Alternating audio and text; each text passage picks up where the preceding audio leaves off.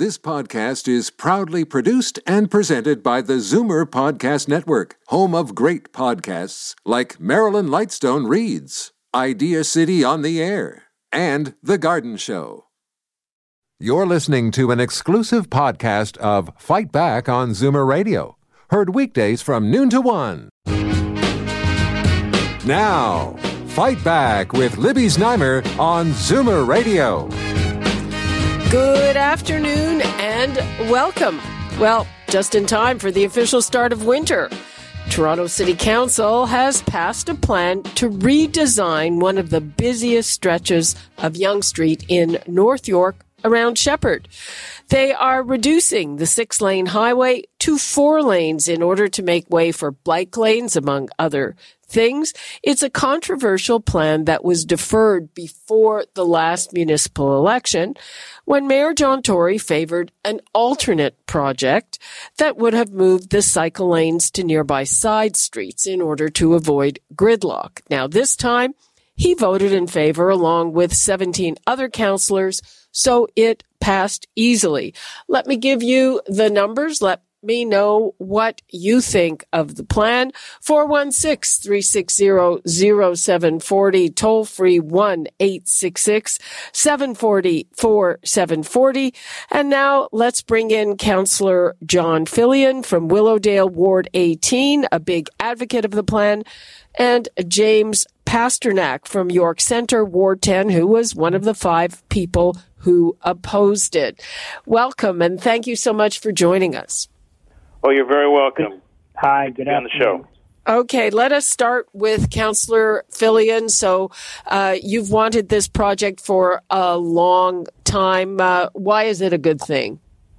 Um, well, uh, first of all, it's not just about bike lanes. The reason it's a good thing is that that stretch of Yonge Street has been a highway and has uh, about 80,000 people within close walking distance of it, many of them um, in condos right on Yonge Street. And uh, it's just totally wrong to have a six lane highway running through that community. So this is really about turning that section of Yonge into a main street uh, with nice wide boulevards and room for outdoor patios and attractive plantings. And yes, bike lanes, but the main reason for doing it is if the bike lanes were putting the bike lanes in because we have an opportunity to do that at virtually no cost. Uh, Councillor Pasternak, why are you opposed to the plan?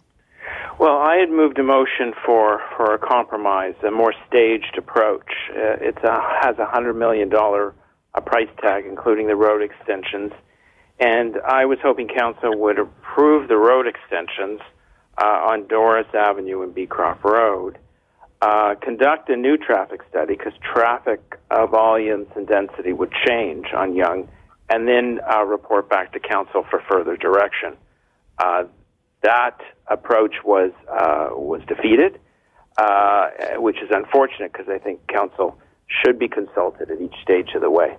Uh, the, the, let's drill down on that. I mean, uh, what I can see, it, it is one of the busiest areas of Yonge Street. It's it's a traffic nightmare up there. Isn't this just going to make it worse, Councillor Pasternak? Well, there's there's no doubt that you take out uh, two lanes uh, north and south on a major uh, arterial roadway with the density that's in that catchment area. You, you're really asking you're asking for trouble, uh, and and it, there's no there's no doubt that uh, the gridlock uh, will will uh, ensue, and that uh, we are worried over in York Centre that uh, Bathurst Street, which is already a mess, will become a bigger mess as people look for alternative routes. They'll also cut off of um, off of Yonge Street onto streets like Patricia and Drewry, and try and get across, which will disrupt the local neighborhoods. It's it, it, it they can't. It, it it just it would just be a gridlock mess.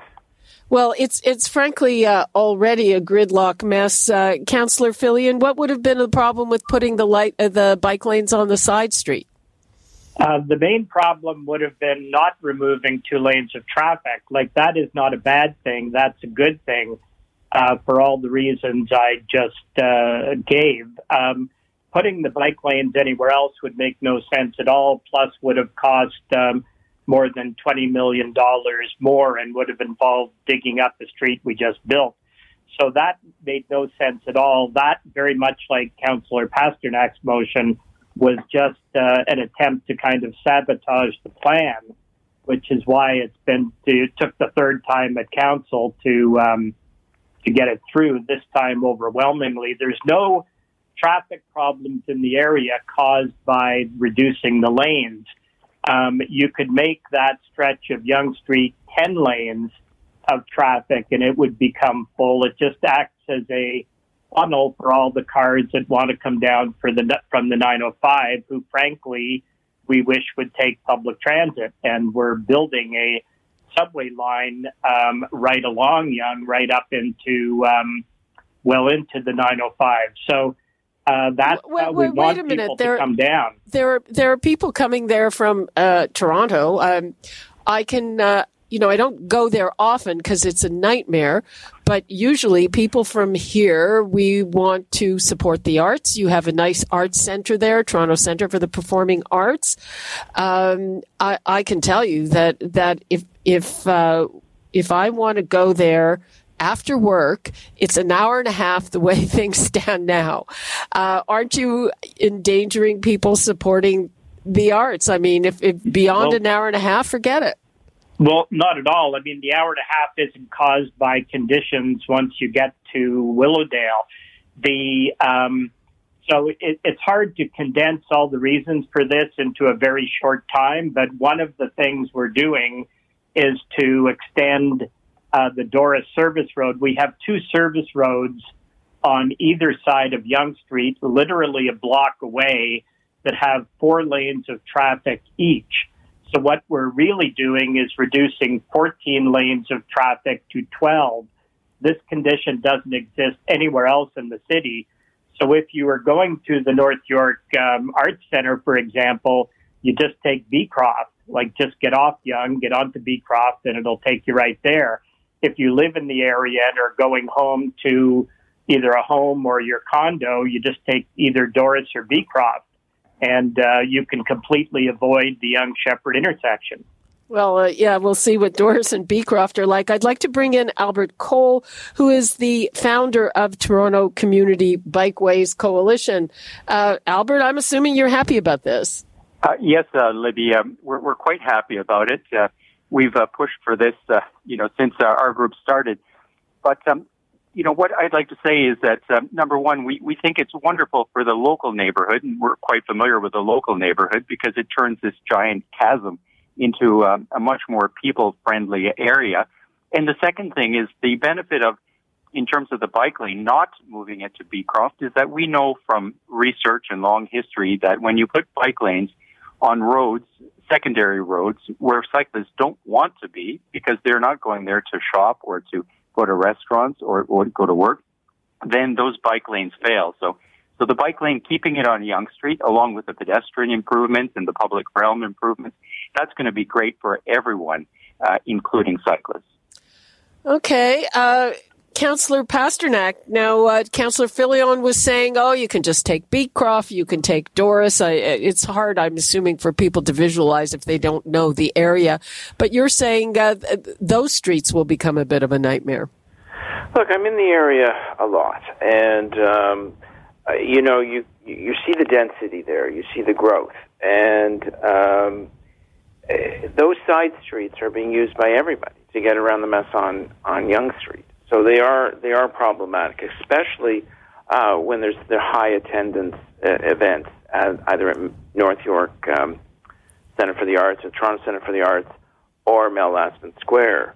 Uh, so so those those road extensions, which which I actually moved a motion to start and, and do first because those are the priorities. Those those are important, uh, and and I would agree those should be done despite the price tag. Um, but at the same time, um, you know, when I when I bike that way, and I often bike to North York Civic Center uh, for North York Community Council meetings, I do take Beecroft. Uh, it's it's a it's a safer ride. Um, it's less congested. Um, it uh, it allows it allows me to get to the civic center easier. Um, Yonge Yonge is a problem, and and and and this project um, might not um, might not solve that. Uh, I, I don't think. Okay, uh, let me give the numbers out again. Uh, people are usually sorry. Um, let me give the numbers out again. People are usually pretty passionate about this. 416 360 0740, toll free 1 866 740 4740. Uh, we'll take a call from Bill. Hi, Bill. Hi. I'm a long term uh, resident of East York, and uh, the phone line's a little choppy. I don't know whether you guys hear me well, but. Uh, and I'm living the disaster of the Woodbine bike lanes and the Danforth. Uh, the Woodbine bike lanes are plowed the minute the snow hits the ground. My windrow, where my vehicle is parked in my driveway, gets five tons of snow dropped on it that I have to clear myself. The Danforth, you can't drive on it now. The stores I used to frequent, I don't go there anymore. So that that's what you're getting out of this. You think to me, this is a bunch of activists that are, are want to be healthy and they want their own training facility everywhere in Toronto. Okay, well, I guess you won't be going up to uh, Yonge Street in North York. Bill, thanks for your call. Uh, how long is this project going to take, and and what is it going to be like while it's being done? Well, it's going to. Um, we um, we need to do the Doris connection first, so uh, that's going to take some time. We need to do a detailed design, and uh, we also need to start on a Beecroft extension first. So um, I would say construction won't start for at least five years, and um, the construction period will be awful. Um, but it um, was going to be awful anyway because the entire street was um, being dug up because it hasn't been um, redone for 70 years and it is in terrible condition. So the, the question here really is, did you, you know, were we just going to put uh, new concrete where the old concrete was and say, good job, well done? Or were we going to look at, um, you know, what kind of a street do we need for the next 70 years? and uh, imagine what that needs to look like and uh, transform it, which is um, what we're doing. So the um, most of the cost and uh, the disruption um, is happening anyway. Uh, Councillor Pasternak, do you have a, a little more um, accurate or uh, detailed uh, estimate of, of how long it's going to take and what kind of disruption and how long that will last? Well, yeah, I mean this is this is a multi-year uh, project uh, that will that will stretch probably over ten years. I mean road road extensions are are extremely cumbersome uh, and expensive. They take they take a long time, and uh, reconfiguring uh, Yonge Street will take take a long time. So yeah, you're looking at you know, I mean, it's it's hard to say from the staff report, but yeah, probably breaking ground five years from now, and then then a five year build out. Now, I mean, that begs the other question: Can can local retail survive the construction period? And um, uh, that's a question that's very difficult to answer because uh, it's enormously disruptive. Uh, yeah, um, Albert, what do you um, what do you say to that? I mean, retail is in enough trouble well, well but fact, it's five uh, years from now, I guess. Uh, don't have to worry about it yeah. for five years. Well, well, I'd say, I mean, just following on what uh, Councillor Filion said, I mean, we're building the city of tomorrow. We're not building the city of yesterday. We know what the trends are in Toronto. Like, for example, in that area, the studies have shown that it's already walking, cycling, and transit that are the majority, serve the majority of people. So that, that's also a trend. We're going to see more people walking cycling and taking transit. So we need to build infrastructure for them. And, you know, we, we've heard this problem often when we hear people saying traffic, we have to accommodate traffic. Well, well, traffic is people walking, cycling, and taking transit in addition to the most inefficient way of getting around the most inefficient form of traffic, which is the automobile. So we're, so we're trying to build the city of tomorrow and to serve the people of today. So, so that's, a fight we're going to see all across the city, city is some people saying, well, you know, we have to go back to the way we were doing things in the 50s, which was widening roads and building expressways. What we're saying is, let's build a city that serves us today and at the same time uh, deals with issues such as climate change, lack of fitness, lack of equity and affordability, and those are the issues we're trying to address with this type of project. Okay, I'm going to take a call from Rick, but uh, just like to point out, everybody's talking about public transit. Uh, speaking, you know, personally, you can't get there from here. Uh, at least not in a in the same day. Let's hear from Rick in Toronto. Hi, Rick. Hey, hi, um, listen. Um, I just got one quick question for the counselor, etc. I cannot believe that here we are in the middle of November in the pandemic, and the situation is very simple. There's nobody in the bike lanes. There's nobody. It's just insane. We cannot just stop the infrastructure of this city and say we don't have cars. Canadians have cars. We're not in Europe. Our cities spread out all over the place. So that's all I have to say. But as a driver and as a cyclist, I like to have the bicycle lanes in the nice summer. I like to have proper trails. But I don't need to take the major arteries of this city and make them uh, uh, bicycle lanes. I'm just saying that. Okay. okay Thank you very Rick, much, thank- and all the best. Okay, bye bye.